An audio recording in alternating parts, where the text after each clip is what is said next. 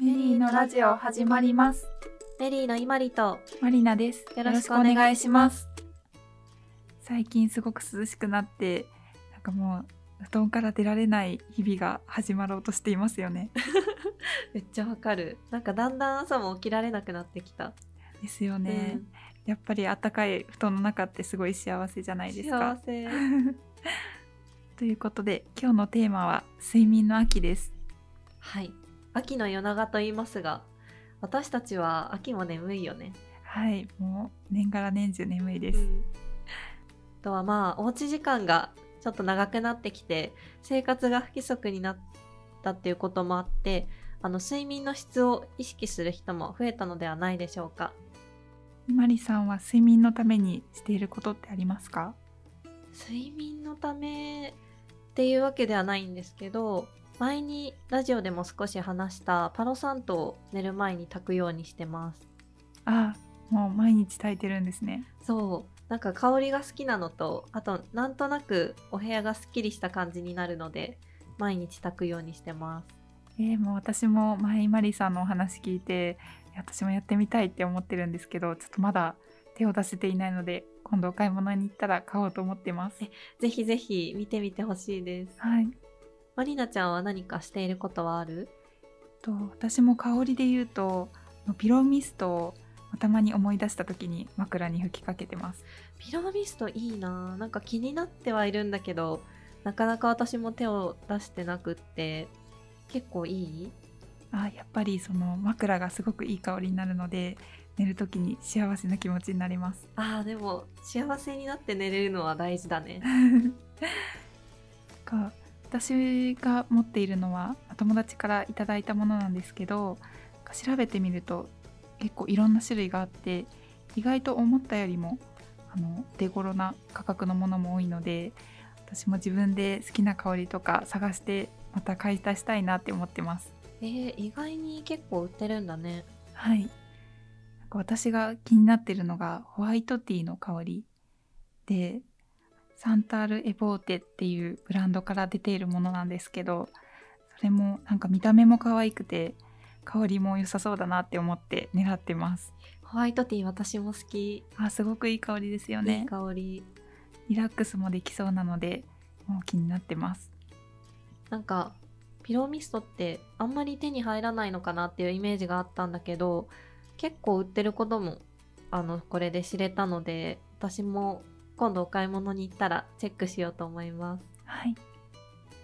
あと他にやっていることとするとベッドでスマホをいじらないようにしてますえー、偉いですね私はついついいつもいじっちゃいますなんか一回いじっちゃうと寝れなくって何時間でもいじれるからいじらないようにしてるえー、偉いです意外に寝れるよ、あ本当ですか、うんやっぱりブルーライトの光はあまり睡眠に良くないって言いますのでうーんちょっと私も今日の夜は我慢しようと思いますえーいいと思う。なんかベッドに入ったら私は目覚ましセットするだけうんにしてもうセットしたら充電器に挿してもうそのまま寝るってしてます、なるほどうーん私もちょっとそうですねベッドに入る前に充電器に挿してからもう寝ようと思いますはい 宣言します じゃあまた次のラジオではいちょっと聞くねはい うんでもなんか寝すぎて起きられないこともないあありますありますもう起きるのこそ辛いですよねわかるなんかもう寝ていいよって言われたら一日中寝られる気がするえー、そんなにですか、ん うん、えーでも私も休みの日とかは8時ぐらいには目が覚めるんですけどでもちょっと、まあ、時間あるからちょっとあと負担から出るのもなんとなく辛いのでもうずっとゴロゴロしてますしちゃうよね休みの日とか特に、何も予定ない時はなんかそれで無駄な時間過ごしちゃう気がする、あーわかります、何か目を覚ますためにやってることとかありますかそうだね目覚ましを最近変えましたえー、どんな目覚ましですかアプリでスリープサイクルっていうアプリがあるんだけど知ってるあー知ってます知えってるんですけど、うん使ったことはないんですあ本当、はいなんか私もまだこの前入れてみてまだ4日目とかなんだけど普段の私が使ってる目覚ましは iPhone の機能の目覚ましを使っていたんだけどそれだと8時に起きようと思ったら8時に目覚まし音が鳴るじゃんはいでもそのアプリを使うとだいたいこの時間に起きるみたいな設定になるからその間で眠りが浅い時間に起こしてくれるみたいな機能がが入ってるので、はいなんだかちょっと起きやすくなりました、えー、本当ですかう、ん、なんとなくだけど、うん、それはいいですねうん、えー、でも不思議ですけど私も使ってみたいなって思いますえぜひなんかまだ4日でなんか何とも言えないので私もはいもっと使ってみますはいうんまりなちゃんは何かやってることあるえーそうですねやっぱり、まあ、朝起きたらもうもう起きるぞって思ったらカーテン開けるようにしてますあーはい日の光浴びるの大事、はい、 の光浴びたらまあもう起きざるを得ないというか やっぱり眩しいと眠れないのでうん目が覚める気がします、うん、なんか一回立ち上がるのいいかもねあ確かにそうですね、ああと私は目覚ましをあのまあスマホのアラーム機能でつけてるんですけどもう充電する場所をベッドから離れた場所にして立ち上がるようにしてますえー止めるために、 偉い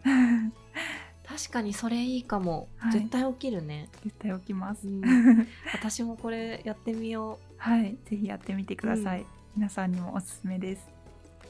うということで睡眠の秋について話してきました寝る前のブルーライトは良くないということで皆さんは寝る前にメリのラジオを聞いてみてはいかがでしょうかそれではフリートークのコーナーです最近ご飯の作り方を変えたんですよえー、どんな風に変えたんですか前までは食材を適当に買ってその時に思いつくメニューを作ってたんですけどそれだと変に食材が余ったりとかなんか作りづらくなってきたので事前に献立を考えてお買い物に行って